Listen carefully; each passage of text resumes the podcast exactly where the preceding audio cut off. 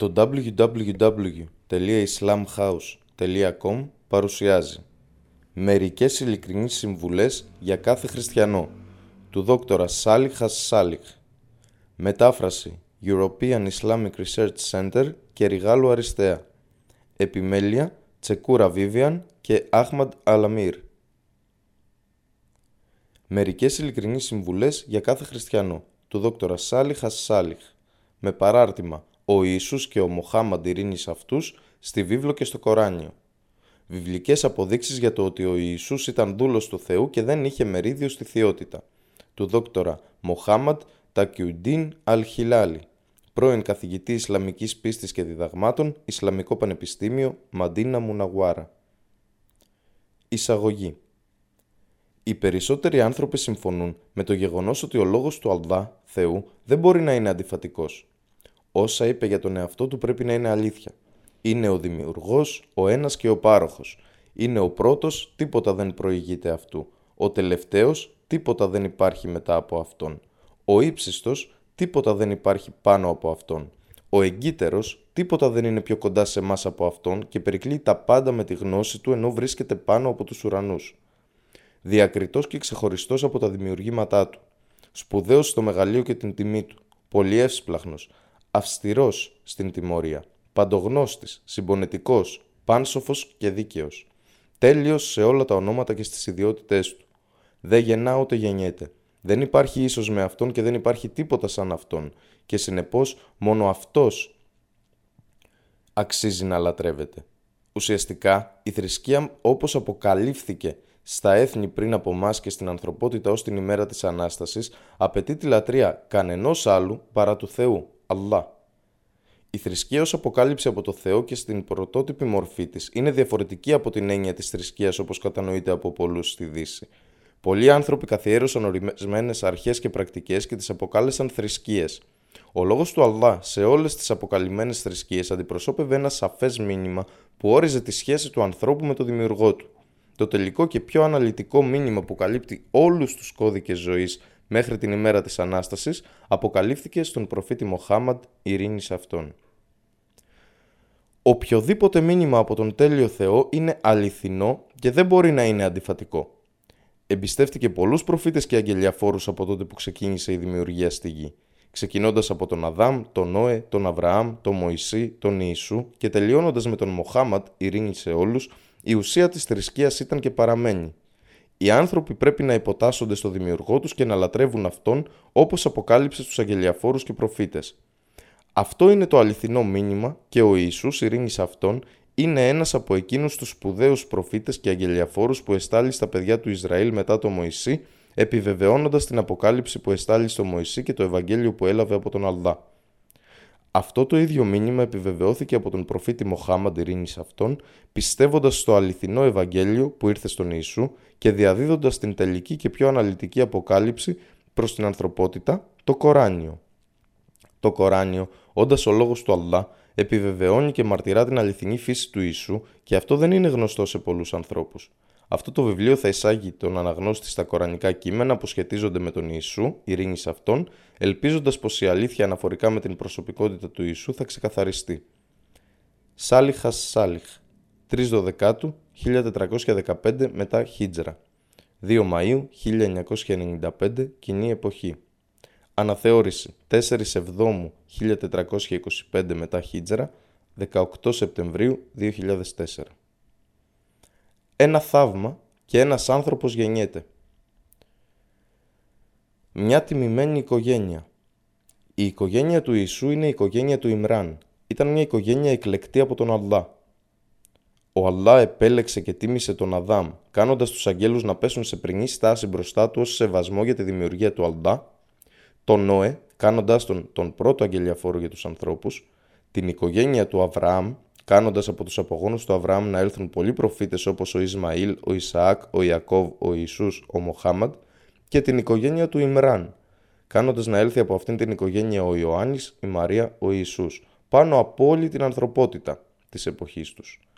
Απόγονοι ο ένας προέρχεται από τον άλλον και ο Αλλά είναι Σαμία, ακούει τα πάντα, Αλίμ, παντογνώστης. Κοράνιο 3, 33 34 μια τιμημένη μητέρα υπό τη φροντίδα του Αλδά. Όταν η μητέρα της Μαρίας, η σύζυγος του Ιμράν, ήταν έγκυος, έκανε ένα τάμα. Ανάφερε ο Μοχάμαντ, όταν η σύζυγος του Ιμράν είπε «Κύριέ μου, στα αλήθεια έκανα τάμα αυτό, το μωρό που είναι στη μήτρα μου, να είναι αφιερωμένο σε σένα, στην υπηρεσία του οίκου σου και τη λατρεία σου και να είναι ελεύθερο από όλες τις εγκόσμιες δουλειές για αυτόν τον σκοπό. Αποδέξου το λοιπόν από μένα. Στα αλήθεια, είσαι ο Ασσαμία, ακούει τα πάντα, ο Αλαλίμ, παντογνώστης. Κοράνιο 3.35 Ο Αλλά αποδέχτηκε την επίκληση και η Μαρία γεννήθηκε και παρέμεινε υπό την προστασία του προφήτη Ζαχαρία, όπως ο Αλλά ο δοξασμένος όρισε. Έτσι, ο Κύριος της την αποδέχτηκε με καλή αποδοχή και την έκανε να μεγαλώσει με καλόν τρόπο και την έθεσε υπό τη φροντίδα του Ζαχαρία. Κάθε φορά που ο Ζαχαρίας έμπαινε σε αυτήν στην κάμαρα όπου προσευχόταν, έβρισκε εκεί αγαθά. Είπε «Ω Μαρία, από πού τα έχεις αυτά, τα αγαθά» είπε η Μαρία «Είναι από τον Αλλά. Στα αλήθεια ο Αλλά παρέχει σε όποιον θέλει, ο Αλλά, χωρίς όρια».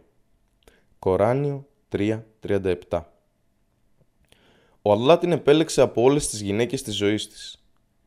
Και ανάφερε όταν οι άγγελοι είπαν «Ω Μάριαμ, ο Αλλάς σε επέλεξε και σε εξάγνησε από οποιαδήποτε μορφή πολυθεϊσμού και σε επέλεξε προτιμώντας σε από όλες τις γυναίκες του κόσμου, της εποχής της».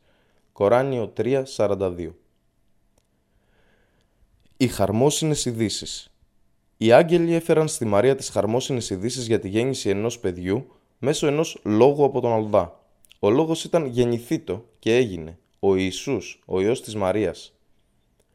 Όταν οι άγγελοι είπαν «Ω Μάριαμ, ο Allah σου αναγγέλει τα ευχάριστα νέα με έναν λόγο από αυτόν. Γεννηθήτο και αυτός έγινε, δηλαδή ο Ιησούς, ο Υιός της Μάριαμ. Το όνομά του θα είναι Μεσσίας, Ίσα, Ιησούς, ο Υιός της Μάριαμ, τιμημένος σε αυτόν τον κόσμο και στη μέλουσα ζωή και θα είναι ένας από εκείνους που είναι πολύ κοντά στον Αλδά. Και θα μιλήσει στους ανθρώπους από το λίκνο, για να σε υπερασπιστεί όταν σε κατηγορήσουν ότι το παιδί είναι προϊόν μοιχείας και αργότερα όταν θα είναι όριμος, δηλαδή όταν ξεκινήσει η αποστολή του, και θα είναι από τους ενάρετους. Κοράνιο 3, 45-46 Ο λόγος δεν είναι Θεός όπως λένε οι χριστιανοί, αλλά είναι λόγος από το Θεό που υπόθηκε από τον ίδιο. Είναι ο λόγος γεννηθήτο και έγινε, δηλαδή ο Ιησούς είναι δημιουργία με εντολή του Αλδά, γεννηθήτο. Αυτό σημαίνει πως δεν είναι μέρος του Αλδά. Εκείνος, ο δοξασμένος, δεν κατατέμνεται σε κανένα πράγμα ιών. Ιησούς, από μητέρα χωρίς πατέρα. Αδάμ, χωρίς πατέρα και μητέρα. Μια θαυμαστή δημιουργία. Η Μαρία δέχτηκε τα νέα. Ρώτησε. Εκείνη είπε «Κύριέ μου, πώς θα αποκτήσω ένα παιδί αφού κανείς άνδρας δεν με έχει αγγίξει» Ο άγγελος είπε «Μην εκπλήσεσαι, έτσι ο Αλλά δημιουργεί ό,τι θέλει. Όταν αποφασίσει κάτι απλώς λέει γεννηθήτο και έτσι γίνεται». Κοράνιο 3.47 μια τέτοια θαυμαστή δημιουργία δεν τον καθιστά ιό του Θεού. Ο Αδάμ δεν είχε ούτε πατέρα ούτε μητέρα. Έτσι πρέπει να τον θεωρήσουμε ειδικό Θεό; Κανείς δεν λέει κάτι τέτοιο.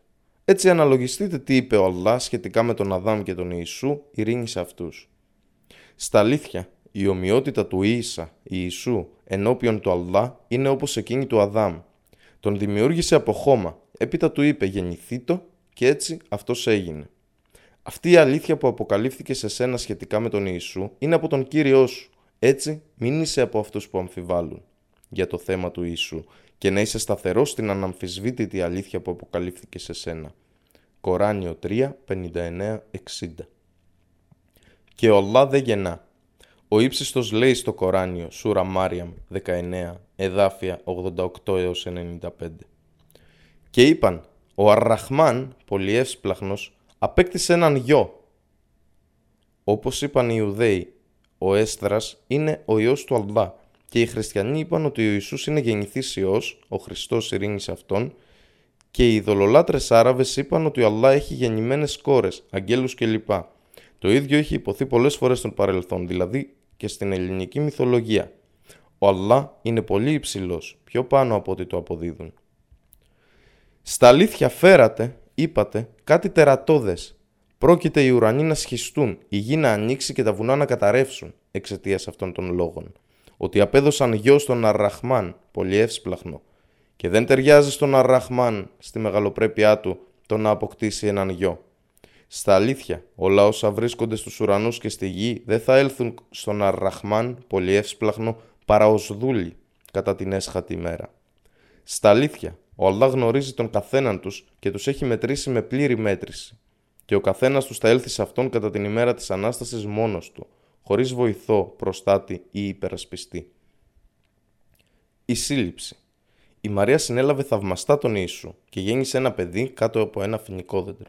Και ανάφερε στο βιβλίο, το Κοράνιο ο Μοχάμαντ, την ιστορία της Μάριαμ, Μαρίας, όταν αποσύρθηκε σε απομόνωση από την οικογένειά της σε ένα μέρος που βρίσκεται ανατολικά τους.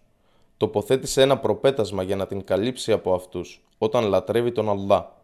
Έπειτα στείλαμε, ο πληθυντικός αναφέρεται στον ίδιο τον Αλλά. Αυτό αποτελεί δοξασία και ένδειξη μεγαλείου. Είναι κοινό στις σημητικές γλώσσες για κάθε μονάρχη να χρησιμοποιεί το εμείς και το εμάς όταν αναφέρεται στον εαυτό του. Στην Αγγλία, οι άνθρωποι είναι εξοικειωμένοι με το βασιλικό εμείς. Στον Αλλά ανήκει το καλύτερο παράδειγμα. Όταν ο Αλλά λέει εμείς ή εμάς, κανείς που να γνωρίζει την αραβική γλώσσα δεν καταλαβαίνει ότι αυτό αναφέρεται σε περισσότερους από έναν Θεούς που ενώνονται σε έναν. Είναι ένας και όλες οι ιδιότητές του περιγράφουν τον ίδιο και μόνο, και δεν είναι ιδιότητες ξεχωριστών Θεών. Ο ίδιος ο Αλλά είναι ο πολυεύσπλαχνος, ο συμπονετικός, ο πάροχος και ούτω καθεξής. Στείλαμε σε αυτήν το ρούχ μας, τον άγγελο Γαβριήλ, και εμφανίστηκε μπροστά της στη μορφή ενός άνδρα από κάθε άποψη. Όταν τον είδε η Μαρία σε μορφή άνδρα να την πλησιάζει, φοβήθηκε και είπε «Στα αλήθεια, αναζητώ καταφύγιο στον Αρραχμάν, πολυεύσπλαχνο, από σένα, από το να μου προκαλέσεις κακό, αν είσαι θεοφοβούμενος. Δεν θα με βλάψεις». Ο άγγελος είπε «Είμαι μόνο αγγελιαφόρος από τον Κύριό σου, για να χαρίσω σε σένα έναν ενάρετο γιο». Εκείνη είπε «Πώς θα έχω ιό, εφόσον κανείς άνδρας δεν με έχει αγγίξει, ούτε είμαι ακόλαστη» Είπε «Έτσι θα είναι». Ο Κύριος σου είπε «Αυτό για μένα είναι εύκολο και θα τον κάνουμε σημείο για την ανθρωπότητα». Σημείο για τη δύναμή μας, πως δημιουργήσαμε έναν γιο από μητέρα χωρίς πατέρα, όπως δημιουργήσαμε τον Αδάμ χωρίς ούτε πατέρα ούτε μητέρα και την Εύα από πατέρα, τον Αδάμ και χωρίς μητέρα και πόσα ζευγάρια που δεν μπορούν να αποκτήσουν γιο. Όλα είναι με τη βούληση του Αλδά. Και έλεος από εμάς και είναι ένα θέμα που έχει ήδη αποφασιστεί από τον Αλδά, δηλαδή είναι θεία μοίρα. Έτσι τον συνέλαβε αφού ο άγγελος φύσηξε στο μανίκι του ενδύματός της και αποσύρθηκε μαζί του σε ένα μακρινό μέρος, την κοιλάδα της Βιθλέμ, περίπου 7 με 9 χιλιόμετρα από την Ιερουσαλήμ και οι πόνοι της γέννα την οδήγησαν στον κορμό ενός φοινικόδεντρου. Είπε: Α είχα πεθάνει πριν από αυτό και ας ήμουν ξεχασμένο πράγμα που κανείς δεν θα το αναφέρει, ώστε να μην νομίζει κανείς κάτι κακό για την αγνότητά μου και το πώς απέκτησα αυτό το μωρό. Τότε τη φώναξε από κάτω της, το μωρό Ιησούς ή ο Γαβρίλ τη φώναξε από το κάτω μέρος της κοιλάδας, λέγοντας: Μη λυπάσαι, ο κύριος σου έχει παρέχει μια υδάτινη πηγή κάτω από σένα. Και κούνα προς το μέρος σου τον κορμό του φίνικα, θα πέσουν σε σένα όριμοι, φρέσκοι χουρμάδες. Φάε και πιες λοιπόν και να είσαι χαρούμενη. Και αν δεις κανέναν άνθρωπο πες «Στα αλήθεια, έχω ορκιστεί νηστεία για τον Αρραχμάν, έτσι δεν θα μιλήσω σε κανέναν σήμερα». Έπειτα το έφερε, το μωρό της, στο λαό της, κουβαλώντας το. Είπαν «Ω Μαρία, στα αλήθεια έφερες ένα ισχυρό πράγμα». «Ω αδελφή, δηλαδή όμοια του Ααρών, στη λατρεία». Ο Αρών ήταν ένας ευσεβής άνδρας στον καιρό της Μαρίας. Ο πατέρας σου δεν ήταν μυχό, ούτε η μητέρα σου ήταν ακόλαστη γυναίκα. Έπειτα εκείνη τον έδειξε. Είπαν, Πώς μπορούμε να μιλάμε σε ένα παιδί στο λίκνο; Ο Ισού είπε, Στα αλήθεια είμαι δούλος του Αλδά. Αυτός μου έδωσε τη γραφή και με έκανε προφήτη. Και με έκανε ευλογημένο όπου κι αν είμαι, και μου διέταξε την προσευχή και την ζακά, υποχρεωτική ελεημοσύνη, για όσο ζω και με έκανε ευσεβή και υπάκουο προς τη μητέρα μου και δεν με έκανε αλαζόνα που μεταχειρίζεται τους ανθρώπους σκληρά και με αλαζονία, άθλιο. Και ειρήνη σε μένα την ημέρα που γεννήθηκα και την ημέρα που θα πεθάνω, όταν θα ξαναέλθω στη γη, και την ημέρα που ο Allah θα με αναστήσει ζωντανό ξανά, κατά την ημέρα της Ανάστασης. Τέτοιος είναι ο Ιησούς ο Υιός της Μαρίας. Αυτός, ο λόγος που αναφέρεται εδώ σχετικά με τον Ιησού, είναι ο λόγος της αλήθειας, για την οποία αμφιβάλλουν και διαφωνούν μεταξύ τους. Δεν ταιριάζει στον Αλλά στη μεγαλοπρέπειά του να αποκτήσει ιό. αναφέρεται στην ύβρη των χριστιανών ενάντια στον Αλλά, οι οποίοι ισχυρίζονται ότι ο Ιησούς είναι Υιός του. Δόξα σε Αυτόν είναι πολύ ανώτερος από ό,τι το αποδίδουν. Όταν αποφασίσει κάτι απλώς του λέει γεννηθεί το και έτσι γίνεται. Κοράνιο 19, 16 35 Ο Ιησούς είχε λάβει αποκάλυψη, δηλαδή το, στο πρωτότυπο Ευαγγέλιο, που ενισχύθηκε με θαύματα. Οι άνθρωποι του καιρού του πίστευαν βαθιά στα θαύματα. Η εμφάνιση θαυμάτων από τα χέρια του Ιησού έγινε για να φέρει στους ανθρώπους την πίστη ότι ήταν αγγελιαφόρος του Αλλά. Και θα διδάξει τη γραφή και την αλχίκμα, τη σοφία και την τορά και το Ευαγγέλιο. Και ο Αλλά θα τον κάνει τον Ιησού αγγελιαφόρο για τα παιδιά του Ισραήλ και θα πει «Ήλθα σε εσάς με σημείο από τον Κύριό σας ότι σχεδιάζω για σας από πυλό τη μορφή ενός πουλιού και φυσώ αυτήν και γίνεται πουλί με την άδεια του Αλλά.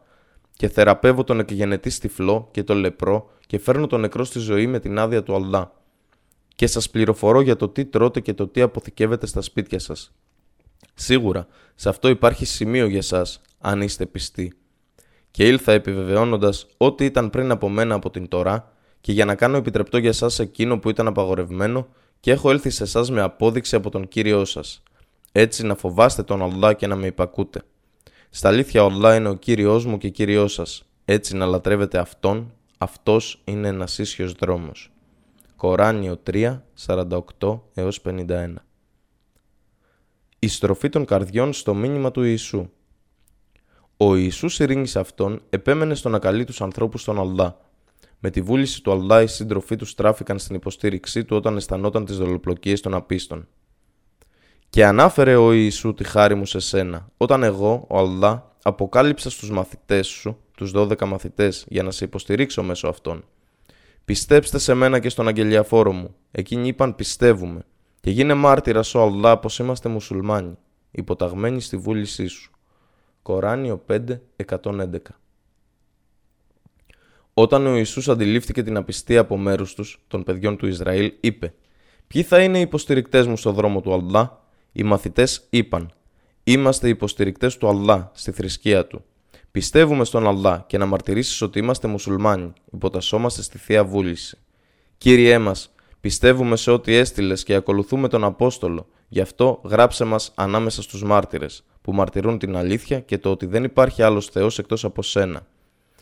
Και οι άπιστοι ανάμεσα στα παιδιά του Ισραήλ συνομότησαν να σκοτώσουν τον Ιησού και ο Αλλά σχεδίασε και αυτός και έσωσε τον Ιησού εγείροντάς τον στον ουρανό ζωντανό με την ψυχή και με τη σάρκα του και έβαλε την ομοιότητα του προσώπου του Ιησού πάνω σε κάποιον άλλο και έτσι οι Εβραίοι σταύρωσαν τον άλλον νομίζοντας ότι είναι ο Ιησούς. Και ο Αλλά είναι ο καλύτερος των σχεδιαστών. Κοράνιο 3, 52 54 Οι ιδιότητες του Ιησού Είχε ανθρώπινη φύση. Ήταν μία προσωπικότητα και όχι τρεις και αγγελιαφόρος του Αλλά.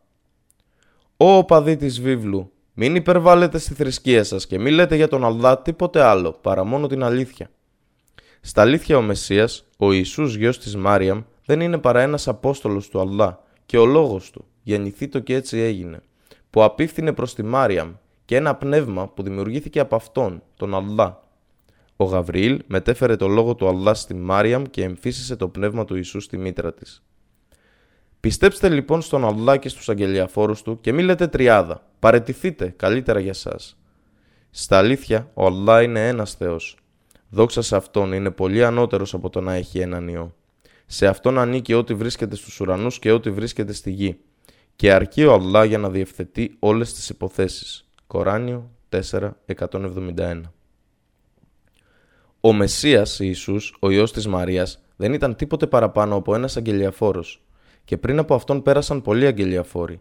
Η μητέρα του, η Μαρία, ήταν συντίκα, δηλαδή πίστεψε στο λόγο του Αλλά και στα βιβλία του. Και οι δυο τους έτρωγαν φαγητό ως άνθρωποι, ενώ ο Αλλά δεν τρώει.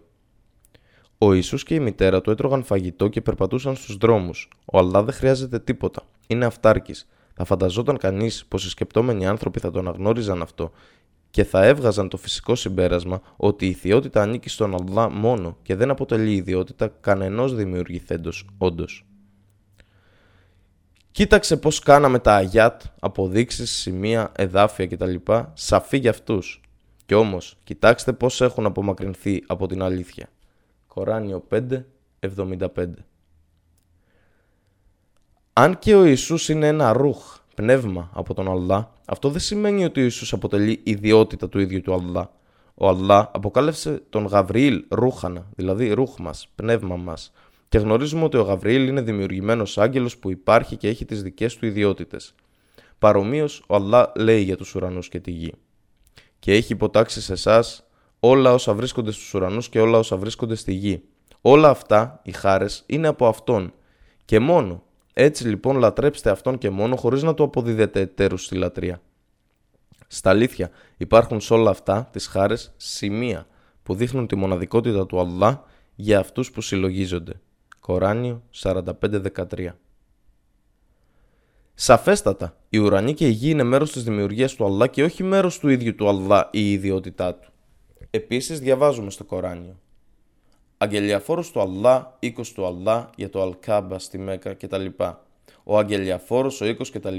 είναι κάτι παρόμοιο με το πνεύμα του Αλλά, με την έννοια ότι είναι δημιουργημένα άτομα ή πράγματα που είναι τιμημένα στα μάτια του Αλλά.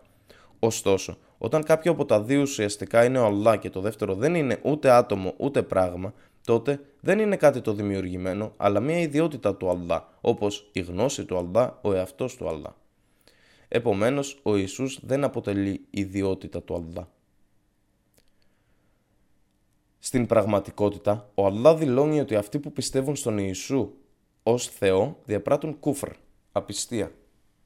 Έχουν σίγουρα αποστατήσει αυτοί που λένε ότι ο Αλλά είναι ο Μεσσίας, ο Υιός της Μάριαμ, Μαρίας. Πες ο Μοχάμαντ. Ποιος λοιπόν θα είχε την παραμικρή δύναμη απέναντι στον Αλλά αν εκείνος ήθελε να καταστρέψει το Μεσσία, τον Υιό της Μάριαμ, Μαρίας και τη μητέρα του και όλους όσους βρίσκονται στη γη και στον Αλλά ανήκει η βασιλεία των ουρανών και της γης και όλων όσα βρίσκονται ανάμεσά τους. Δημιουργεί ό,τι επιθυμεί και ο Αλλά είναι για τα πάντα ικανός. Η μέθοδος της δημιουργίας του Ιησού είναι ένα από τα σημεία του Αλλά που δείχνει τη μεγάλη ικανότητά του για δημιουργία όπως αυτός θέλει. Από αρσενικό και θηλυκό, εμάς, από αρσενικό χωρίς θηλυκό, Εύα, από θηλυκό χωρίς αρσενικό, Ιησού και ούτε από αρσενικό ούτε από θηλυκό, Αδάμ. Και κάναμε αυτήν και τον Υιό της, τον Ιησού, σημείο για όλους τους κόσμους. Κοράνιο 21.91 Ο Ιησούς έχει την τιμή να είναι δούλος του Αλδά. Ποτέ ο Μεσσίας δεν θα απέριπτε από υπεροψία ή αλαζονία να είναι δούλος του Αλδά, ούτε οι άγγελοι που είναι κοντά στον Αλδά.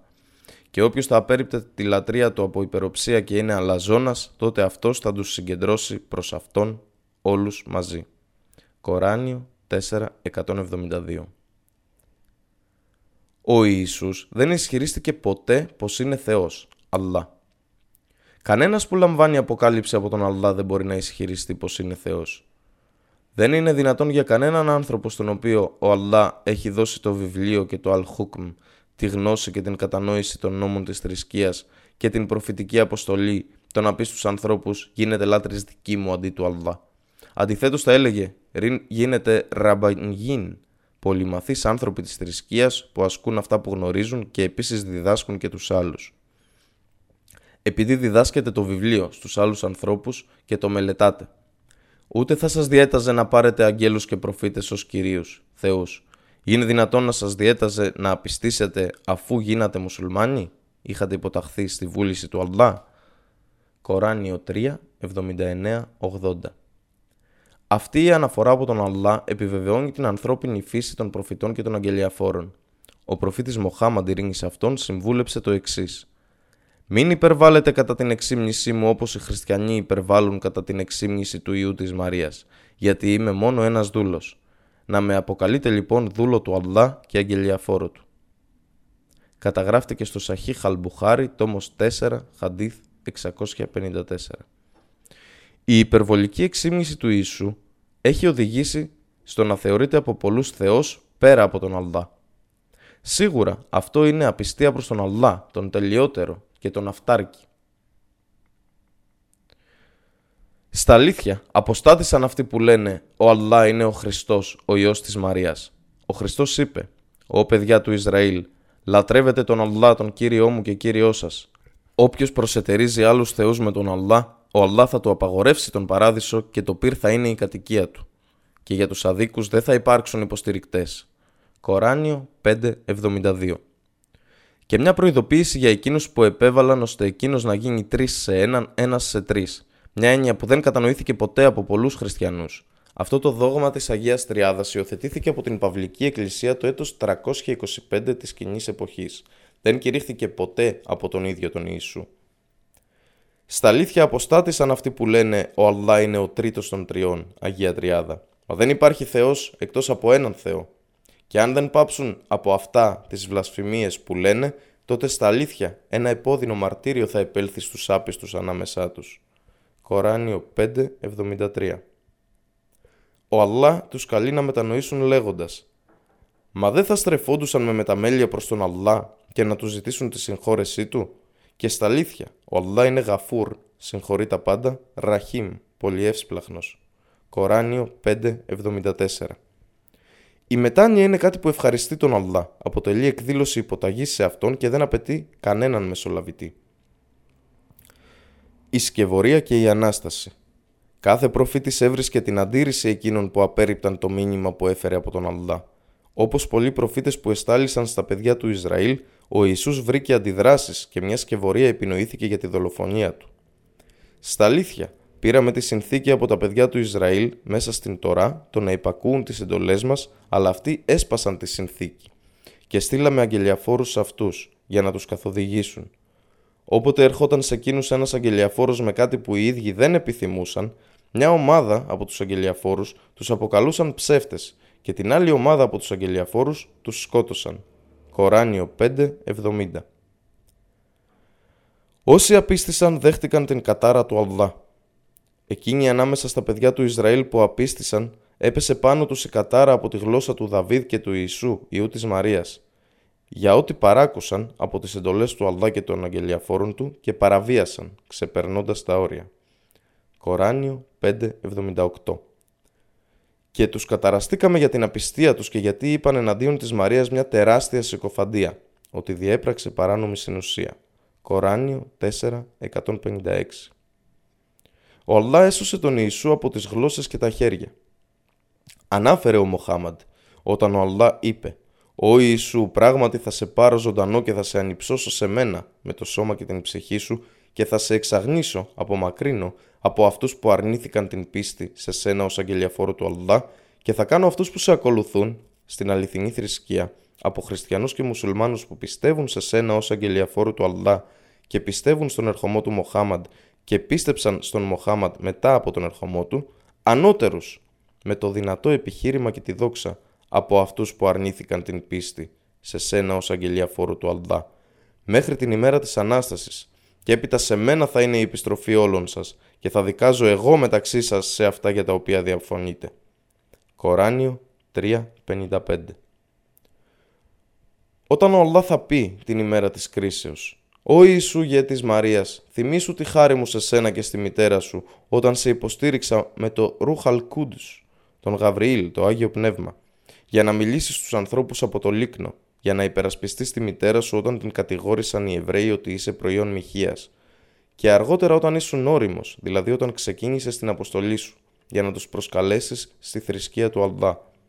Και όταν σου έμαθα τη γραφή και τη σοφία, τη Τωρά και το Ιντζίλ, το Ευαγγέλιο, και όταν έφτιαξες από πυλό τη μορφή ενός πουλιού με την άδειά μου, και φύσηξες, και αυτό έγινε με την άδειά μου ένα πουλί, και όταν γιάτρεψες τους εκγενετεί τυφλούς καθώς και τους λεπρούς με την άδειά μου, και όταν ανέστησε στους νεκρούς με την άδειά μου και όταν εμπόδισα τα παιδιά του Ισραήλ από σένα, όταν αυτοί αποφάσισαν να σε σκοτώσουν, αφού ήρθε σε αυτούς με ξεκάθαρες αποδείξεις και οι άπιστοι ανάμεσά τους είπαν «Αυτά δεν είναι παραφανερή μαγεία».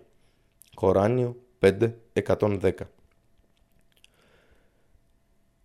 Η σωτηρία του Ιησού από τη Σταύρωση και η ακόλουθη ανάληψή του. Οι Εβραίοι ισχυριζόντουσαν και ακόμη ισχυρίζονται πως σταύρωσαν τον Ιησού, αλλά ο Allah τους εμπόδισε και έσωσε τον Ιησού ειρήνη σε αυτόν. Και επειδή λένε καφιόμενοι, σκοτώσαμε τον Ιησού Χριστό, τον ιό της Μαρίας, τον αγγελιαφόρο του Αλλά, μα δεν τον σκότωσαν ούτε τον σταύρωσαν, αλλά έτσι φάνηκε σε αυτούς. Η ομοιότητα του προσώπου του Ιησού τοποθετήθηκε σε άλλον άνδρα και σκότωσαν αυτόν τον άνδρα νομίζοντας ότι είναι ο Ιησούς. Και στα αλήθεια, αυτοί που διαφωνούν μεταξύ τους σε αυτό αμφιβάλλουν γι' αυτό. Δηλαδή οι Εβραίοι που ισχυρίστηκαν ότι τον σκότωσαν και οι χριστιανοί που τον παρέδωσαν στους Εβραίους, όλοι τους αμφιβάλλουν γι' αυτό. Δεν έχουν γνώση γι' αυτό παρά μόνο ακολουθούν αυτό που νομίζουν και στα αλήθεια δεν τον σκότωσαν, αλλά ο Αλλά τον ανέγειρε σε αυτόν, δηλαδή τον πήρε όπως είναι με το σώμα και την ψυχή του στον ουρανό. Και ο Αλλά είναι Αζίζ, ανίκητος, παντοδύναμος, Χακίμ, πάνσοφος. Κοράνιο 4, 157 έως 158 Αυτή ήταν σπουδαία τιμή για τον Ιησού, ειρήνη σε Αυτόν. Η κατάβαση του Ιησού Ο προφήτης Μοχάμαντ ειρήνης σε Αυτόν εξήγησε την κατάβαση του Ιησού πριν από την έσχατη ώρα. Ορκίζομαι μα αυτόν του οποίου τα χέρια βρίσκεται η ψυχή μου. Ο Υιός της Μαρίας θα κατέβει σύντομα ανάμεσά μας και θα κρίνει την ανθρωπότητα δίκαια με τον νόμο του Κορανίου ως ένας δίκαιος κυβερνήτης. Θα σπάσει το σταυρό και θα σκοτώσει τους χείρους. Ο αφηγητής του παραπάνω Χαντίθ προσέθεσε «Αν επιθυμείτε μπορείτε να απαγγείλετε το παρακάτω εδάφιο του Κορανίου. Και δεν θα υπάρξει κανείς από το λαό της βίβλου που δεν θα πιστέψει σίγουρα στον Ιησού πριν το θάνατό του. Μπορεί να σημαίνει πριν το θάνατο του Ιησού μετά την κάθοδό του από τους ουρανούς και αφού κυβερνήσει με δικαιοσύνη ή πριν το θάνατο ενός Εβραίου ή ενός Χριστιανού κατά τον καιρό της εμφάνισης του αγγέλου του θανάτου όταν συνειδητοποιήσει ότι Ιησούς δεν ήταν Θεός ή Γιος του Θεού. Και την ημέρα της κρίσης αυτός θα είναι μάρτυρας σε αυτούς, επικυρώνοντας αυτούς που πίστευαν σε αυτόν ως αγγελιαφόρο του Αλλά και κατηγορώντας αυτούς που τον διέψευδαν ή πίστευαν ότι ήταν ο Θεός ή Γιος του Θεού. Πόσο ο Ιησούς θα κυβερνήσει με βάση το Κοράνιο και όχι το Ευαγγέλιο; Η ουσία της θρησκείας του Αλλά που αποκαλύφθηκε σε όλους τους προφήτες και τους αγγελιαφόρους είναι μία. Καλή στη λατρεία και στην υποταγή στον Αλλά και μόνο, μακριά από τις ψεύτικες θεότητες. Αυτή είναι η σημασία του Ισλάμ. Αυτό το μήνυμα ήταν στο αρχικό Ευαγγέλιο που αποκαλύφθηκε στον Ιησού, καθώς επίσης και σε όλες τις πρωτότυπες γραφές και στις προηγούμενες και στην τελική αποκάλυψη στην ανθρωπότητα. Πράγματι, έχουμε στείλει σε κάθε έθνος έναν Απόστολο με την εντολή να λατρεύετε τον Αλλά και μόνο και να αποφεύγετε το Αταγούτ, όλες τις ψεύτικες θεότητες. Και κάποιοι από αυτούς τους ανθρώπους από κάθε έθνος έλαβαν την καθοδήγηση από τον Αλλά και κάποιοι άλλοι αρνήθηκαν την πίστη και άξιζαν την πλάνη. Περπατήστε, πηγαίνετε και ταξιδέψτε στη γη, ο άνθρωποι, ώστε να δείτε ποιο ήταν το τέλος αυτών που διέψευδαν τους Αποστόλους μου από τα προηγούμενα έθνη. Κοράνιο 16.36 Η μόνη αληθινή και αποδεκτή θρησκεία για τον Αλλά είναι το Ισλάμ. Και αυτοί στους οποίους δόθηκε η βίβλος, χριστιανοί και Εβραίοι, δεν διαφώνησαν στη θρησκεία τους και έγιναν ομάδες και αιρέσεις παρά μετά που τους ήλθε η γνώση, η αποστολή του Μοχάμαντ, από ζήλια. Και όποιος αρνείται τα εδάφια του Αλλά τότε θα βρει ότι ο Αλλά είναι γρήγορος στο να τον καλεί για λογοδότηση. Κοράνιο 3.19 Ο Ιησούς επιβεβαίωσε την Τωρά που αποκαλύφθηκε πριν από αυτόν και κήρυξε το Ευαγγέλιο, καλώντας τα παιδιά του Ισραήλ να υποταχθούν, όπως στην Τωρά, στον Αλλά και μόνο. Δεν μίλησε για τίποτε αντιφατικό, όπως την Αγία Τριάδα ή την απόδοση ιών στο Θεό κτλ. Όλες αυτές οι ψευδείς έννοιες εκτέθηκαν στην τελική αποκάλυψη, το Κοράνιο, όπου ο Αλλά δήλωσε πως ο ίδιος πήρε τη Διαθήκη από όλους τους προφήτες, συμπεριλαμβανομένου και του Ιησού, ότι και ανάφερε ο Μοχάμαντ όταν ο Αλλά πήρε τη Διαθήκη συμφωνία υπόσχεση από τους προφήτες λέγοντας «Όταν θα σας δώσω από το βιβλίο και από τη σοφία και επιταέλθει σε εσάς ένας αγγελιαφόρος που θα επιβεβαιώσει ότι είναι μαζί σας, τότε θα πρέπει να πιστέψετε σε Αυτόν και να Τον υποστηρίξετε». Ο Αλλά είπε «Το δέχεστε και το δηλώνετε και αναλαμβάνετε σχετικά με αυτό τη διαθήκη μου και την υπόσχεση που πήρα από ασάς. Είπαν, το δεχόμαστε. Είπε, τότε μαρτυρήστε και εγώ στη μαρτυρία σας είμαι μάρτυρας. Κοράνιο 3.81 Η Διαθήκη αποτελεί μαρτυρία στο ενοποιημένο μήνυμα όλων των αγγελιαφόρων του Αλλά. Φυσικά ο Ιησούς είναι ακόλουθος του Αλλά και των μηνυμάτων του τήρησε τη διαθήκη στην οποία είχε πληροφορηθεί για τον ερχομό του προφήτη Μοχάμαντ, ειρήνης σε αυτόν. Έφερε τα νέα στα παιδιά του Ισραήλ, επικυρώνοντας κατά αυτόν τον τρόπο τη διαθήκη και κάλεσε τους οπαδούς τους στο να πιστέψουν το τελικό μήνυμα προς την ανθρωπότητα, το Κοράνιο, όταν φτάσει σε αυτούς. Και θυμήσου, όταν ο Ίσα, Ιησούς, ιός της Μάρια, Μαρίας, είπε «Ω παιδιά του Ισραήλ, είμαι ο αγγελιαφόρος του Αλλά για σας και επικυρώνω την Ταουρά, την Τωρά που ήλθε στο Μωυσή πριν από μένα και σας αναγγέλω τα καλά νέα της έλευσης ενός αγγελιαφόρου που θα έλθει μετά από μένα, το όνομα του οποίου θα είναι Άχμαντ, ένα ακόμα όνομα του προφήτη Μοχάμαντ. Μα όταν εκείνος, ο Άχμαντ δηλαδή ο Μοχάμαντ, ήλθε σε αυτούς με ξεκάθαρες αποδείξεις, είπαν «Αυτό είναι ξεκάθαρη μαγεία». Κοράνιο 61.6 Επομένως ο Ιησούς δεν θα κυβερνήσει με άλλο νόμο από αυτούς του Αλλά, αφού το τελικό μήνυμα του Αλλά είναι το Κοράνιο και όντας ο παδός της αποκάλυψης του Αλλά, ο Ιησούς δεν θα καλέσει τους ανθρώπους να αποδώσουν εταίρους στον Αλλά. Δεν κάλεσε τους Εβραίους ή τους Χριστιανούς να πάρουν τον ίδιο ή τους μοναχούς και τους ραβίνους ως θεούς δίπλα στον Αλλά. Οι χριστιανοί και οι Εβραίοι πήραν τους ραβίνους τους και τους μοναχούς τους ως κυρίους τους, εκτός από τον Αλλά, παίρνοντας τους νόμους που νομοθέτησαν αυτοί, παραμελώντας τους νόμους του Αλλά. Επίσης πήραν και τον Μεσσία, γιο της Μαρίας, ως Θεό που τον λατρεύουν και στα αλήθεια δεν διατάχθηκαν παρά να λατρεύουν έναν μόνο Θεό, τον Αλλά. Δεν υπάρχει Θεός εκτός από Αυτόν. Δόξα σε Αυτόν είναι ανώτερος από όσα το αποδίδουν, από ψεύτικους θεούς και ψέματα. Κοράνιο 9.31 Γι' αυτό ο λαός της βίβλου καλούνται στο να απομακρυνθούν από κάθε μορφή λατρείας σε οποιονδήποτε άλλο πέραν του Αλλά. Πες, όλα ε της βίβλου, ελάτε να συμφωνήσουμε σε έναν δίκαιο λόγο ανάμεσά μας, να μην λατρεύουμε παρά μόνο τον Αλλά, να μην αποδέδουμε εταίρους σε εκείνον και να μην λαμβάνουμε κανέναν ανάμεσά μας ως Κύριο εκτός από τον Αλλά. Αν όμως στραφούν μακριά, τότε να πεις να είστε μάρτυρες ότι εμείς είμαστε μουσουλμάνοι, υποτασσόμαστε στη Θεία Βούληση. Κοράνιο 3.64 Τι ακολουθεί; Το μήνυμα αυτό αποτελεί συμβουλή ιδιαίτερα προς τους χριστιανούς και η ουσία του είναι επίσης απευθύνεται στους οπαδούς άλλων θρησκειών εκτός του Ισλάμ. Το μήνυμα είναι ότι οι προφήτες, οι αγγελιαφόροι, οι πλανήτες, τα άστρα, ο πόθος, η φωτιά, το φως, ο Βούδας, οι πάπες, οι μοναχοί, οι ραβίνοι, οι σεΐχιδες, οι κρίσνα, οι ναοί, οι σταυροί, οι ήρωες, οι άνθρωποι, κίτρινοι, λευκοί ή μαύροι, οι φιλοσοφίες, τα συναισθήματα κτλ. όλα αποτελούν δημιουργία με τον έναν ή τον άλλον τρόπο. Δεν είναι αυτάρκη ούτε θεϊκά. Οι ενάρετοι στα μάτια του Αλλά είναι οι ευσεβείς, οι οποίοι ακολουθούν, ελπίζουν, αγαπούν και φοβούνται τον Αλλά και δεν του αποδίδουν εταίρους στη λατρεία. Οι πιο ευγενείς από τους ανθρώπους είναι οι προφήτες και οι οπαδοί τους που υποτάσσονται στη βούληση του Αλλά. Πείτε ο μουσουλμάνοι, πιστέψαμε στον Αλλά και σε ό,τι στάλθηκε σε εμάς και σε ό,τι στάλθηκε στον Αβραάμ, τον Ισμαήλ, τον Ισαάκ, τον Ιακώβ και στους Αλασμπάτ, τους 12 γιους του Ιακώβ, και σε ό,τι δόθηκε στο Μωυσή και στον Ιησού, και σε ό,τι δόθηκε στους προφήτες από τον Κύριό τους. Δεν κάνουμε διάκριση ανάμεσα σε κανέναν από αυτούς και είμαστε σε αυτόν μουσουλμάνοι, υποταγμένοι. Κοράνιο 2.136 Ο τελευταίος και τελικός από αυτούς τους προφήτες είναι ο Μοχάμαντ, ειρήνη επ' αυτόν. Η ανθρωπότητα καλείται να υπακούσει τον Αλδά και τον προφήτη του.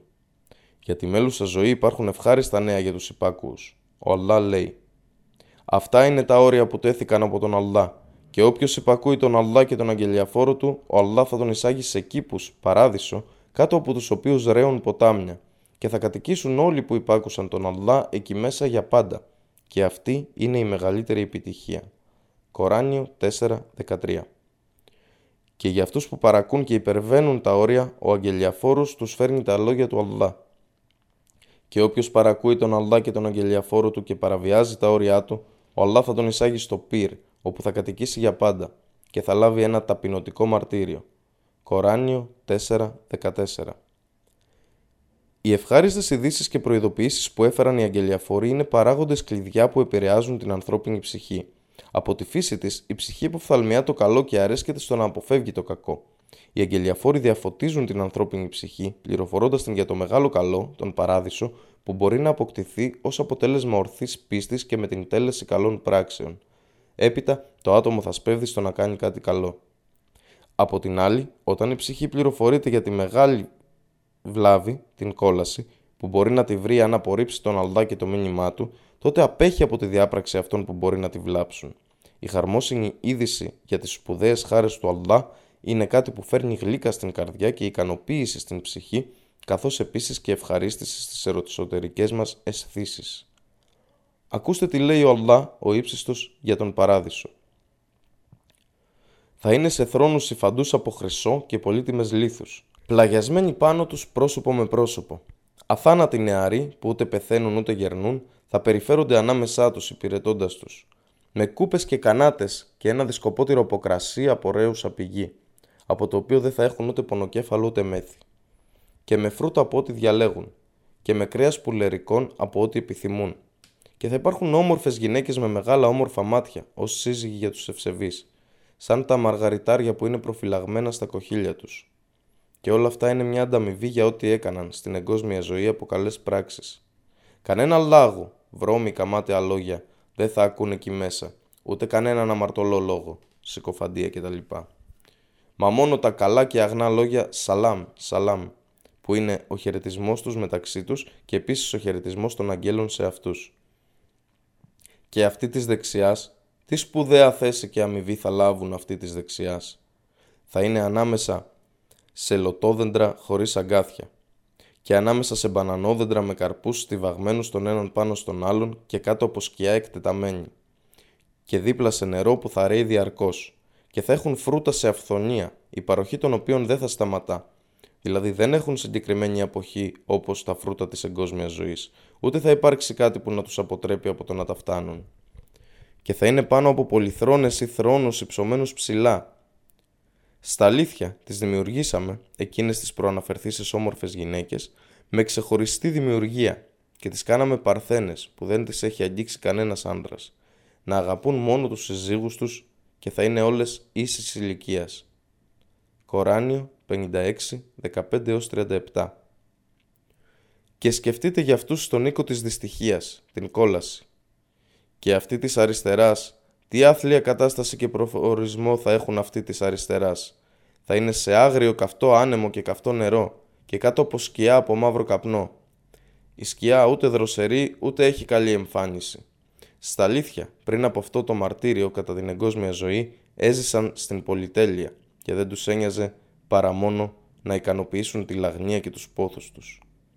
Κοράνιο 56, 41-45 Προτίμησαν τη λατρεία άλλων εκτός του Αλλά, πέρα από τον αληθινό Κύριο και Δημιουργό τους. Αποδίδουν αντιπάλους στον Αλλά. Αυτό είναι αποτέλεσμα της αγνωμοσύνης και της κακής γνώμης τους για τον Αλλά. Έπειτα, επιπλέον, ο εσείς παραστρατημένοι που διαψεύδετε την Ανάσταση. Στα αλήθεια θα τρώτε από τα δέντρα του Ζακούμ, ένα δέντρο στην κόλαση που έχει απέσια οσμή και πολύ πικρούς καρπούς, από τα οποία δέντρα θα γεμίζετε τις κοιλιές σας και μετά από αυτό που φάγατε θα πίνετε βραστό νερό και θα πίνετε από αυτό σαν διψασμένες καμήλες. Αυτή θα είναι η φιλοξενία τους κατά την ημέρα του απολογισμού. Κοράνιο 56, 51 56 Μια τελευταία σημείωση. Σας ζητώ να είστε δίκαιοι και να μην αφήνετε το σημερινό μίσος κατά του Ισλάμ και τις αδικίες κάποιων μουσουλμάνων να σταθούν ανάμεσα σε εσάς και τη γνώση σας για το Ισλάμ. Υπάρχει μεγάλη καταπίεση και αδικία σε βάρος των μουσουλμάνων σε πολλά μέρη του κόσμου. Δεν λέγονται πολλά για τον τρόμο που υφίστανται. Ωστόσο, κάθε φορά που ένας μουσουλμάνος ή μια ομάδα μουσουλμάνων διαπράττουν ένα σφάλμα, όλες οι ειδήσεις επικαλούνται Ισλαμική τρομοκρατία. Ακόμα και μετά την ολοκλήρωση των ανακρίσεων, τα μέσα μαζικής επικοινωνίας φέρνουν το δυναμικό εμπειρογνώμονά τους και αρχίζουν τις εικασίες για την εμφάνιση των ανθρώπων και για το αν είχαν μεσανατολικά χαρακτηριστικά. Πολλές πράξεις τρομοκρατίας έχουν διαπραχθεί και εξακολουθούν να διαπράττονται από χριστιανούς, Εβραίους ή Βουδιστές μεμονωμένα και ή σε ομάδες ή κράτη. Δεν ακούμε κραυγές σχετικά με την εβραϊκή τρομοκρατία, τη χριστιανική τρομοκρατία ή τη βουδιστική τρομοκρατία. Μόνο όσον αφορά το Ισλάμ και τους μουσουλμάνους βλέπουμε τίτλους με χαρακτηρισμούς Ισλαμικό τάδε. Θυμάστε τον Ήρα; Έχετε ακούσει ποτέ για Ρωμαιοκαθολική τρομοκρατία; Το Ισλάμ δεν συγχωρεί καμία πράξη τρομοκρατίας. Η θρησκεία του Αλλά δεν συγχωρεί την αδικία από κανέναν, μουσουλμάνο ή μη μουσουλμάνο. Το πραγματικό θέμα είναι η σωτηρία του ανθρώπου. Καθένας θα λογοδοτήσει για τις πράξεις του. Η θρησκεία του Αλλά είναι περιεκτική, αντιμετωπίζει δίκαια και τους δύο, τους απίστους και τους πιστούς. Ο Αλλά είναι ο πιο δίκαιος και πάνσοφος. Όλη η ανθρωπότητα καλείται να υποταχθεί σε εκείνον μόνο. Δεν σκοπεύει να φέρει σύγχυση στη δημιουργία του. Δεν λέει σε διαφορετικά έθνη σε κανένα μέρος και εποχή να λατρεύουν τη δημιουργία με καμία μορφή ή σχήμα. Θέλει η ανθρωπότητα να απαλλαγεί από τη λατρεία άλλων εκτός αυτού. Αυτό είναι το νόημα του Ισλάμ και αντιπροσωπεύει τη φυσική τάση με την οποία δημιουργήθηκε ο άνθρωπος. Την ημέρα της κρίσεως, οι άνθρωποι θα κρυθούν σύμφωνα με την αποδοχή ή την απόρριψη του διατάγματος του Αλλά που ήρθε στην τελική αποκάλυψη, το Κοράνιο. Ίσως μπορέσετε να βρείτε ένα αντίγραφο της μετάφρασης του Κορανίου στη γλώσσα σας σε κάποιο βιβλιοπωλείο, δημόσια βιβλιοθήκη, βιβλιοθήκη πανεπιστημίου, στο ίντερνετ κτλ. Σε περίπτωση που δεν μπορέσετε να βρείτε, γράψτε στο King Fact Complex, ταχυδρομική θηρίδα 3561, Αλμαντίνα Αλμουναουάρα, βασίλειο της Σαουδικής Αραβίας. Τέλος, σε περίπτωση που αναρωτιέστε γιατί κάποιες αναφορές που αποδίδονται στη βίβλο παρατέθηκαν ενώ είναι γνωστό πως έχουν υποστεί αλλοιώσεις και τροποποιήσεις, αυτό εξηγείται ως εξής. 1. Η Ισλαμική θέση αναφορικά με τη βίβλο είναι πως περιέχει αλήθεια και ψεύδι. Τα κριτήρια για την ανακάλυψη της αλήθειας είναι ο έλεγχος της αποκάλυψης που ακολούθησε, δηλαδή το Κοράνιο, όπου αυτή αναφέρεται ξεκάθαρα. Άρα, ό,τι συμφωνεί με το Κοράνιο είναι αλήθεια, διαφορετικά όχι. 2. Εξαιτίας αυτής της ανάμειξης της αλήθειας και του ψεύδους, ο Αλλά ακύρωσε τη βίβλο, καθώς επίσης και την Τωρά, καθιστώντας το Κοράνιο την τελική μαρτυρία μέχρι την ημέρα της Ανάστηση. 3. Συνεπώς, οι παραθέσεις που έγιναν είναι είτε σε συμφωνία με το Κοράνιο, είτε το Κοράνιο αποτελεί διόρθωση για αυτές. Και στον Αλλά θα επιστρέψουμε όλοι για να, για να λογοδοτήσουμε. Σάλιχα Σάλιχ. Ευχαριστίες. Ήθε Allah, ο ύψιστος, να ανταμείψει με κάθε καλό την αδελφή Ουμ Αχμαντ Αλ Καναντίγια για την εξαιρετική επιμέλεια και τις υποδείξεις της. Παράρτημα. Ο Ιησούς και ο Μοχάμαντ ειρήνη αυτούς στη βίβλο και στο Κοράνιο. Βιβλικές αποδείξεις για το ότι ο Ιησούς ήταν δούλος του Θεού και δεν είχε μερίδιο στη θεότητα.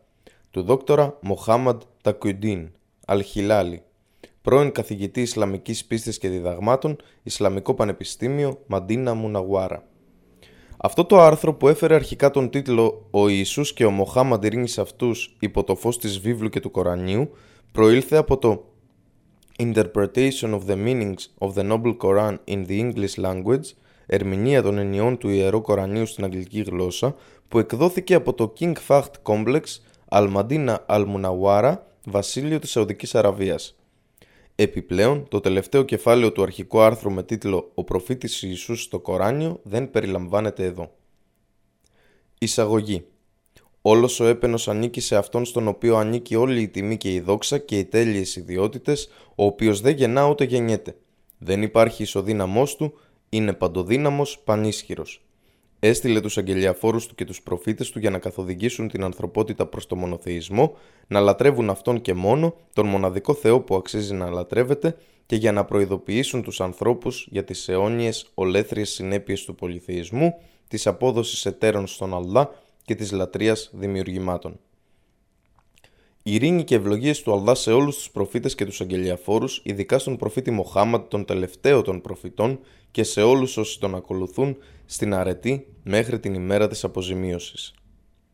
Χριστιανισμός. Άνθρωποι χωρίς θρησκεία. Ισλάμ. Θρησκεία χωρίς ανθρώπους. Ένας μουσουλμάνος δεν στερείται ποτέ αποδείξεων αναφορικά με την αγνότητα και την ειλικρίνεια της θρησκείας του. Μα αυτού του οποίου στερείται είναι εκείνοι οι ειλικρινείς αδελφοί που στηρίζουν τον Αλλά και τον προφήτη του, ειρήνης σε αυτόν, μαρτυρώντας την αλήθεια. Πράγματι, σε αυτή την εποχή το Ισλάμ είναι μια θρησκεία χωρίς ανθρώπους για να την υπερασπιστούν και να τη διαδώσουν, ενώ ο χριστιανισμός είναι άνθρωποι χωρίς θρησκεία.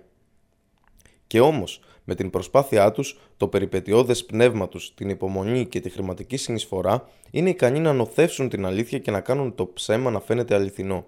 Σε αυτήν την ηλιστική εποχή, οι περισσότεροι άνθρωποι έχουν υποδουλωθεί στο χρήμα, τη μόδα και τι επαύλει. Δεν υπάρχει κανείς που να αξίζει να λατρεύεται εκτός του, του Αλλά και Αυτόν μόνο εναποθέτω την εμπιστοσύνη μου και προς Αυτόν προορίζομαι. Ο Ιησούς και ο διάβολος στη βίβλο Στην Καινή Διαθήκη της βίβλου, στο τέταρτο κεφάλαιο του κατά Ευαγγελίου, Το έκτο και το έβδομο εδάφιο δείχνουν ξεκάθαρα πως ο Ιησούς είναι ένας υπάκουος θνητός και πως ο Θεός είναι ο αφέντης και Κύριος σύμφωνα με τη ρίση του στο έβδομο εδάφιο. Είναι επίσης γραμμένο «Δεν θα πειράξεις τον Κύριο το Θεός σου». Σε αυτό το κεφάλαιο διαβάζουμε πως ουσιαστικά ο διάβολος μετέφερε το Μεσσία και τον πήγαινε από μέρος σε μέρος. Πώς μπορεί ο διάβολος να μεταφέρει το Θεό, δόξα στον Αλλά, είναι υπεράνω τέτοιας βλασφημίας. Στη συνέχεια, ο διάβολος τον διατάζει να γονατίσει μπροστά του και να τον λατρέψει, δελεάζοντάς τον ακόμη και με επίγειες κατακτήσεις. Πώς είναι δυνατόν έστω να τολμήσει ο διάβολος τέτοια αφθάδια προς το Θεό, όταν ο διάβολος ήθελε να συμμορφωθεί ο Ιησούς με τις εντολές του, εκείνος ο Ιησούς απάντησε λέγοντας πως ήταν γραμμένο στα προηγούμενα βιβλία. Τον κύριο το Θεό σου θα προσκυνήσεις και μονάχα αυτόν θα λατρεύσεις. Κατά Ματθαίων 4:10. Παιδιά του Θεού, ο Ιησούς δεν αποκάλεσε ποτέ τον εαυτό του Υιό του Θεού, αλλά συνήθιζε να αυτοκαλείται Υιός του ανθρώπου. Βλέπε κατά Μάρκον 2.10. Παρόλο που άκουγε ότι αποκαλούταν με αυτόν τον τίτλο, δεν έφερνε αντίρρηση όπως φαίνεται στη βίβλο και δεν τον θεωρούσε αποκλειστικά δικό του. Σύμφωνα με τον βιβλικό όρο στην Παλαιά και την Καινή Διαθήκη, κάθε θεοσεβούμενος ενάρετος άνθρωπος αποκαλείται ιό του Θεού. Στο κατά 5.9 διαβάζουμε. Μακάρι οι ειρηνοποιοί, επειδή αυτοί θα ονομαστούν γη του Θεού. Στο κατά 5.45 για να γίνετε γη του πατέρα σας που είναι στους ουρανούς. Θεός ο πατέρας. Στο κατά 5.48 να είστε λοιπόν εσείς τέλειοι όπως ο πατέρας σας που είναι στους ουρανούς είναι τέλειος. Στο κατά 6.1 Ιδάλλως δεν έχετε μισθό από τον πατέρα σας που είναι στους ουρανούς. Στο κατά 7.21 Δεν θα μπει μέσα στη βασιλεία των ουρανών καθένας που λέει σε μένα «Κύριε, Κύριε», αλλά αυτός που θα πράττει το θέλημα του πατέρα μου, ο οποίος είναι στους ουρανούς. Σημείωση. Η λέξη Κύριος μεταφράστηκε στην αραβική έκδοση ως Ραμπ, ώστε οι άνθρωποι να πιστούν πως ο Ιησούς είναι Θεός. Αλλά αν μελετήσει κανείς το υπόλοιπο εδάφιο, θα αντιληφθεί ότι μαρτυρά την υποταγή του Μεσσία, του Ιησού, στη βούληση του Θεού. Είναι προφανές από τα παραπάνω αποσπάσματα της βίβλου πως ο όρος πατέρας χρησιμοποιείται για το Θεό σε διάφορα σημεία της βίβλου. Δεν χρησιμοποιείται αποκλειστικά από το Μεσσία, τον Ιησού. Στο κατά 11.25 Κατά τον καιρό εκείνο ο Ιησούς αποκρινόμενος είπε «Σε δοξάζω πατέρα κύριε του ουρανού και της γης ότι αυτά τα απέκρυψες από σοφούς και συνετούς, τα αποκάλυψες όμως σε νήπια». Ο Ιησούς ο Λάτρης στο κατά 14-23 και αφού απέλυσε τα πλήθη ανέβηκε στο βουνό κατηδίαν για να προσευχηθεί. Εγώ λέω, αν ο Ιησούς είναι Θεός ή μέρος του Θεού, τότε γιατί προσευχόταν. Στην πραγματικότητα η προσευχή είναι πάντα από κάποιον που υποτάσσεται, έχει ανάγκη και εξαρτάται από το έλεος του παντοδύναμου Αλλά, όπως αναφέρεται στο Κοράνιο. Εδάφιο 35-15 Ω άνθρωποι, εσείς είστε που έχετε ανάγκη από τον Αλλά, μα ο Αλλά είναι ο Αλγανέη, πλούσιος, ελεύθερος από κάθε ανάγκη. Ο Αλχαμίντ, άξιος κάθε επένου. Και στο εδάφιο 1993 του Κορανίου. Στα αλήθεια όλα όσα βρίσκονται στους ουρανούς και στη γη δεν θα έλθουν στον Αρραχμάν, πολύ εύσπλαχνο, παρά ως δούλοι κατά την έσχατη ημέρα. Μια βιβλική ιστορία. Στο κατά 15, 22-24. Και εξάφνου μια γυναίκα Χαναναία που βγήκε από εκείνα τα όρια του τόπου κράβγασε σε αυτόν λέγοντας: Ελέησέ με, κύριε γέ του Δαβίδ, η θυγατέρα μου δαιμονίζεται σκληρά. Και εκείνος δεν της αποκρίθηκε ούτε έναν λόγο. Και οι μαθητές του ερχόμενοι κοντά τον παρακαλούσαν λέγοντας: Απόλυσέ την, επειδή κράζει πίσω μας. Και εκείνος αποκρινόμενος είπε: Δεν στάλθηκα παρά μονάχα στα χαμένα πρόβατα του οίκου Ισραήλ. Έπειτα ήρθε εκείνη και τον λάτρεψε λέγοντας: Ελέησέ με, κύριε. Αλλά εκείνος απάντησε και είπε: δεν είναι καλό να πάρει κάποιος το ψωμί των παιδιών και να το ρίξει στα σκυλάκια. Και εκείνη είπε: Ναι, κύριε, αλλά και τα σκυλάκια τρώνε από τα ψίχουλα που πέφτουν από το τραπέζι των κυρίων τους. Τότε ο Ιησούς απάντησε και της είπε: Ω γυναίκα, μεγάλη είναι η πίστη σου. Α γίνεις σε σένα όπως θέλεις. Και η θυγατέρα της γιατρεύτηκε από εκείνη την ώρα. Σε αυτήν την ιστορία για μια γυναίκα από τη Χαναάν υπάρχουν μερικά σημαντικά σημεία.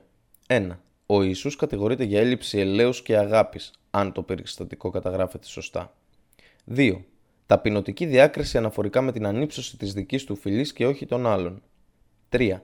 Φιλετική υπεροψία απαθλίωσης και προκατάληψης κατά των άλλων, οι οποίοι αποκαλούνται σκύλοι. 4. Μια αδαής πολυθεήστρια συζήτησε μαζί του και τον νίκησε. Ιησούς, ένας προφήτης του Αλλά. Στο κατά 19, 16 17.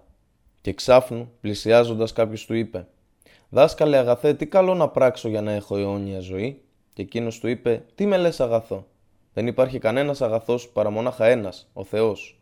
Αλλά αν θέλεις να μπεις μέσα στη ζωή, φύλαξε τις εντολές». Στα παραπάνω εδάφια παρατηρούμε αυτήν την αναγνώριση της υποταγής του, στη βούληση του Αλλά. Στο κατά Ματθαίον 21, 45-46 Και όταν οι αρχιερείς και οι Φαρισαίοι άκουσαν τις παραβολές του, κατάλαβαν ότι μιλάει για αυτούς και ζητώντας να τον πιάσουν, φοβήθηκαν τα πλήθη επειδή τον είχαν ως προφήτη. Εδώ αποδεικνύεται πως όλοι όσοι πίστευαν στον Ιησού κατά τη διάρκεια της ζωής του δεν πίστευαν πως ήταν Θεός ή ιό του Θεού ή ένας από την Αγία Τριάδα, αλλά πίστευαν σε αυτόν ως προφήτη μόνο. Αυτή είναι πράγματι μία από τις ισχυρότερες αποδείξεις ενάντια σε εκείνους που πιστεύουν στη θεότητα του Ιησού ως ενσάρκωση του Θεού, αν μόνο το σκεφτόνταν. Ιησούς, ένας δούλος του Αλδά. Στο καταματθέον 23.8 εσείς όμως μη αποκληθείτε ραβή, επειδή ένας είναι ο δασκαλός σας ο Χριστός, ενώ όλοι εσείς είστε αδελφοί. Εδώ αποδεικνύεται ξεκάθαρα πως ο Ιησούς ήταν δούλος του Αλλά και πως υπάρχει ένας μόνο Κύριος και αυτός είναι ο Αλλά. Στην αραβική έκδοση της βίβλου αυτό το εδάφιο έχει μεταφραστεί ώστε Ιησούς να σημαίνει Κύριος, ενώ η αγγλική απόδοση είναι πιο κοντά στην αρχική σημασία. Στο κατά 23.9 και πατέρα σας μη ονομάζεται πάνω στη γη, επειδή ένας είναι ο πατέρας σας, αυτός που είναι στους ουρανούς. Από αυτό θα αντιληφθείτε πως πατρότητα και ιότητα σημαίνουν τη σχέση μεταξύ του Κυρίου και των δούλων του. Έχει γενική σημασία και δεν αναφέρεται συγκεκριμένα στον Ιησού. Στο κατά 24.36 Για την ημέρα εκείνη όμως και την ώρα δεν γνωρίζει κανένας, ούτε οι άγγελοι των ουρανών, παρά ο πατέρας μου μόνος. Αυτή είναι η απόλυτη απόδειξη πως η έσχατη ώρα είναι άγνωστη για όλους εκτός του Αλλά. Συνεπώς, η γνώση του Ιησού είναι ατελής, όπως όλων των υπόλοιπων ανθρώπων. Ο Αλλά μόνο είναι παντογνώστης. Στο κατά 26.39 Και αφού προχώρησε λίγο έπεσε με το πρόσωπό του στη γη προσευχόμενος και λέγοντας «Πατέρα μου, αν είναι δυνατόν ας παρέλθει από μένα αυτό το ποτήρι, όμως όχι όπως εγώ θέλω, αλλά όπως εσύ». Παρατηρούμε εδώ πως το άτομο που μιλά δεν γνωρίζει τη βούληση του Αλλά και συνειδητοποιεί το γεγονός πως είναι δούλος του Αλλά. Ο Αλλά μόνο μπορεί να προκαλέσει την αλλαγή. Η σύνταξη της βίβλου. Στο κατά Ματθαίον 27, 7 έως 8. Και αφού έκαναν συμβούλιο, αγόρασαν με αυτά το χωράφι του Κεραμαία για να θάβονται εκεί οι ξένοι. Γι' αυτό το χωράφι εκείνο ονομάστηκε χωράφι αίματος μέχρι τη σημερινή ημέρα. Από αυτά τα εδάφια καταλαβαίνουμε ότι η βίβλος, η Καινή Διαθήκη, δεν γράφτηκε κατά τον καιρό του Ιησού, μα πολύ μετά τα γεγονότα που περιγράφονται, έχοντας διατηρηθεί στη μνήμη των ανθρώπων. Στο κατά 27-46 Και γύρω στην ένατη ώρα ο Ιησούς αναβόησε με δυνατή φωνή λέγοντας «Ηλί, ηλί, λαμάσα βαχθανή», δηλαδή «Θεέ μου, Θεέ μου, γιατί με εγκατέλειψες» Αυτό συμφωνεί με την υπόθεση των χριστιανών ότι Ιησούς φώναξε με δυνατή φωνή τα παραπάνω λόγια ενώ σταυρωνόταν. Αυτό αποτελεί μεγάλη προσβολή, αφού τέτοια λόγια θα μπορούσαν να προέλθουν μόνο από απίστους στον Αλλά. Επιπλέον είναι απίστευτο να προέρχονται από έναν προφήτη του Αλλά, αφού ο Αλλά ποτέ δεν αθετεί την υπόσχεσή του και οι προφήτες του ποτέ δεν παραπονιούνται σχετικά με αυτήν. Ιησούς, κήρυκας του μονοθεϊσμού, Ταουχίδ. Στο κατά Ιωάννη 17.3 και αυτή είναι η αιώνια ζωή, το να γνωρίζουν εσένα τον μόνον αληθινό Θεό και εκείνον τον οποίον απέστειλες, τον Ιησού Χριστό. Στο καταμάρκον 12, 28 έως 30. Και πλησιάζοντας ένας από τους γραμματείς που τους είχε ακούσει να συζητούν, γνωρίζοντας ότι σωστά αποκρίθηκε σε αυτούς, τον ρώτησε «Ποια εντολή είναι πρώτη από όλες» και ο Ιησούς απάντησε σε αυτόν ότι «Πρώτη από όλες τις εντολές είναι «Άκου Ισραήλ, ο Κύριος ο Θεός μας είναι ένας Κύριος και θα αγαπάς τον Κύριο το Θεό σου με όλη την καρδιά σου και με όλη την ψυχή σου και με όλη τη διάνοιά σου και με όλη τη δύναμή σου. Αυτή είναι η πρώτη εντολή. Στο καταμάρκον 12.32 Και ο γραμματέας είπες σε αυτόν Σωστά δάσκαλε, αληθινά είπες ότι υπάρχει ένας Θεός και δεν υπάρχει άλλος εκτός από Αυτόν. Στο καταμάρκον 12.34 Και ο Ιησούς του είπε «Δεν είσαι μακριά από τη Βασιλεία του Θεού». Σε αυτά τα εδάφια, ο Ιησούς ειρήνης σε Αυτόν μαρτυρά ο ίδιος ότι ο Αλλά είναι ο ένας Θεός, ότι δεν υπάρχει άλλος εκτός από Αυτόν και ότι όποιος πιστεύει στη μοναδικότητά Του είναι κοντά στο Βασίλειό Του. Επομένως, όποιος αποδίδει εταίρους στον Αλλά ή πιστεύει στην Αγία Τριάδα είναι μακριά από τη Βασιλεία του Αλλά και όποιος είναι μακριά από τη Βασιλεία του Αλλά είναι εχθρός του. Στο κατά 24.36 για την ημέρα εκείνη όμως και την ώρα δεν γνωρίζει κανένας, ούτε οι άγγελοι των ουρανών, παρά ο πατέρας μου μόνος. Λέω το εξής. Ένα παρόμοιο κείμενο παρατέθηκε από τον Ματθαίο, το οποίο είναι όπως ακριβώς αναφέρθηκε στο Κοράνι όσον αφορά το ότι κανείς δεν γνωρίζει πότε θα έλθει η ώρα εκτός από τον Αλλά. Αυτό οριστικοποιεί το γεγονός ότι ο Ιησούς ήταν υποτελής στον Αλλά και ότι δεν είχε μερίδιο στη θεότητα. Το ότι ήταν ενσάρκωση του Θεού αποτελεί καινοτομία από τους ανθρώπους της Χαναάν. Στο κατά Ιωάννη 20, 16-17 Λέει σε αυτήν ο Ιησούς «Μαριάμ, στράφηκε εκείνη και του λέει εβραϊκά «Ραβουνί» που λέγεται «δάσκαλε». Της λέει ο Ιησούς «Μη με κρατάς γιατί δεν έχω ανεβεί ακόμα προς τον πατέρα». Πήγαινε όμως προς τους αδελφούς μου και πες τους: Ανεβαίνω προς τον πατέρα μου και πατέρα σας και Θεό μου και Θεό σας. Έρχεται η Μαρία η Μαγδαληνή και αναγγέλει στους μαθητές «Έχω δει τον Κύριο» και αυτά που της είπε. Στην παραπάνω αφήγηση ο Ιησούς μαρτύρησε σαφέστατα ότι ο Αλλά είναι Θεός του και Θεός τους και δεν έθεσε καμία διαφορά μεταξύ του ιδίου και αυτών στη λατρεία του ενός και μοναδικού Αλλά. Όποιος πιστεύει ότι ο Ιησούς είναι Θεός έχει στα αλήθεια βλασφημίσει εναντίον του Αλλά και έχει προδώσει τον Μεσσία, Ιησού, και όλους τους προφήτες και αγγελιαφόρους του Αλλά βιβλικές προφητείες για τον ερχομό του Μοχάμαντ, ειρήνη σε αυτόν. Στο κατά Ιωάννη 14, 15-16 Αν με αγαπάτε φυλάξτε τις εντολές μου και εγώ θα παρακαλέσω τον πατέρα και θα σας δώσει έναν άλλον παράκλητο για να μένει μαζί σας στον αιώνα. Οι μουσουλμάνοι θεολόγοι είπαν ότι ο άλλος παράκλητος είναι ο Μοχάμαντ, ο αγγελιαφόρος του Αλλά και το μένει μαζί σας στον αιώνα σημαίνει τη μονιμότητα των νόμων του και του τρόπου ζωής όπως και του βιβλίου του Κορανίου που αποκαλύφθηκε σε αυτόν. Στο κατά Ιωάννη 15, 26 27 Όταν όμως έλθει ο παράκλητος που εγώ θα στείλω σε εσάς από τον Πατέρα, το πνεύμα της αλήθειας που εκπορεύεται από τον Πατέρα, εκείνος θα δώσει μαρτυρία για μένα. Αλλά και εσείς δίνετε μαρτυρία, επειδή εξ αρχής είστε μαζί μου. Στο κατά Ιωάννη 16, 5 8 και τώρα πηγαίνω σε εκείνον που με απέστειλε και κανένας από εσάς δεν με ρωτάει πού πηγαίνεις. Αλλά επειδή σας είπα αυτά, η λύπη γέμισε την καρδιά σας. Εγώ όμως σας λέω την αλήθεια. Σας συμφέρει να αναχωρήσω εγώ, επειδή αν δεν αναχωρήσω, ο παράκλητος δεν θα έρθει σε εσάς. Αλλά αφού αναχωρήσω θα τον στείλω σε εσάς, και όταν έρθει εκείνος θα ελέγξει τον κόσμο για αμαρτία και για δικαιοσύνη και για κρίση. Στο κατά Ιωάννη 16, 12-14 Έχω πολλά ακόμα να σας πω, όμως δεν μπορείτε τώρα να τα βαστάζετε. Αλλά όταν έλθει εκείνος, το πνεύμα της αλήθειας θα σας οδηγήσει σε όλη την αλήθεια. Επειδή δεν θα μιλήσει από τον εαυτό του, αλλά θα μιλήσει όσα πρόκειται να ακούσει και θα σας αναγγείλει τα μέλλοντα. Εκείνος θα δοξάσει εμένα, επειδή από το δικό μου θα πάρει και θα το αναγγείλει σε εσάς.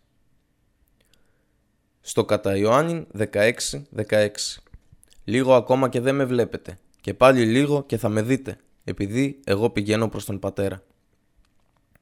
Οι μουσουλμάνοι θεολόγοι έχουν αναφέρει ότι το άτομο που περιγράφεται από τον Ιησού ότι θα έλθει μετά από αυτόν στα παραπάνω εδάφια δεν συμφωνεί με κανέναν άλλον εκτός από τον Μοχάμαντ ειρήνης αυτόν, τον αγγελιαφόρο του Αλλά. Αυτό το άτομο, το οποίο ο Ιησούς προφήτεψε ότι θα έλθει μετά από αυτόν, αποκαλείται στη βίβλο Παράκλητος η λέξη αυτή έχει διαγραφεί από πολλούς μεταγενέστερους μεταφραστές και κάποιες φορές έχει αλλάχθει σε πνεύμα της αλήθειας, κάποιες φορές σε άγιο πνεύμα και άλλα. Αλλά και η αρχική λέξη που είπε ο Ιησούς δεν ήταν παράκλητος, αλλά ήταν περικλητός, που προέρχεται από τις λέξεις περί και κλαίος, που σημαίνει αυτός που τον περικλεί η δόξα. Ή ο δοξασμένος. Και αυτή είναι η σημασία της αραβικής λέξης Μοχάμαντ ή Άχμαντ και στην σημερινή εποχή χρησιμοποιούμε τη λέξη περικλής που προέρχεται από τη λέξη περικλητός. Οριστικότητα των αποδείξεων για την κατασκευή της ιστορίας της Σταύρωσης 1. Η βίβλος μαρτυρά ότι ο Ιησούς ήταν γνωστός ανάμεσα στους Εβραίους. Κήρυτε στο ναό του Σολομώντα στην Ιερουσαλήμ. Ήταν επομένως περιττό να προσλάβουν ένα Εβραίο για 30 αργύρια, ώστε να τους τον παραδώσει όπως αναφέρεται στο κατά 2. Αναφέρεται ότι ένας από τους 12 μαθητές που ονομαζόταν Ιούδας Ισκαριώτης προσελήφθη για να παραδώσει τον Ιησού στους Εβραίους. Έπειτα, εκείνοι του επέβαλαν την ποινή του και με αυτό ο Ιούδας ένιωσε μεγάλη ντροπή και αποποιήθηκε τη συμμετοχή του στην πράξη τους, ενώ στη συνέχεια αυτοκτόνησε. Όλα αυτά συνέβησαν μέσα σε 24 ώρες. Οι αντιφάσεις είναι προφανείς. 3. Η εμφανέστερη απόδειξη που αρκεί από μόνη της να καταστήσει σαφή την αναλήθεια της ιστορίας είναι όταν οι Ιουδαίοι επέβαλαν τη θανατική ποινή στον Ιησού και σκόπευαν να πάρουν την έγκριση του κυβερνήτη του Πόντιου Πιλάτου. Και ο Ιησούς στάθηκε μπροστά στον ηγεμόνα και ο ηγεμόνας τον ρώτησε λέγοντας «Εσύ είσαι ο βασιλιάς των Ιουδαίων» και ο Ιησούς του είπε «Εσύ το λες». Και ενώ οι αρχιερείς και οι πρεσβύτεροι τον κατηγορούσαν, δεν απάντησε καθόλου. Τότε ο Πιλάτος λέει σε αυτόν: Δεν ακούς πώ αμαρτυρούν εναντίον σου. Και δεν του απάντησε ούτε έναν λόγο. Κατά Ματθαίον 27, 11 έως 14. Οι χριστιανοί θα ερμηνεύσουν το εδάφιο αυτό ότι σημαίνει πως ο Ιησούς ήθελε να πεθάνει στο Σταυρό για την εξηλαίωση της ανθρωπότητας και για τη συγχώρεση των αμαρτιών της. Αν είναι έτσι, τότε γιατί ζήτησε να παρέλθει από αυτόν το ποτήριον τούτο, δηλαδή ο θάνατος, γιατί φώναξε ενώ ήταν στο Σταυρό Θεέ μου, Θεέ μου, γιατί με εγκατέλειψες; Πώς γίνεται να παρέμεινε σιωπηλός όταν αμφισβητούταν η αλήθεια, ήταν γνωστός για τα εμπνευσμένα κηρύγματά του που αποτελούσαν προκλήσεις για τους πολυμαθείς Εβραίους ραβίνους. Κανείς λογικός άνθρωπος δεν μπορεί να το πιστέψει αυτό. Αν η ιστορία της Σταύρωσης αποδειχτεί ψευδής, τότε θα καταρριφθεί το ίδιο το θεμέλιο πάνω στο οποίο στηρίζεται ο χριστιανισμός.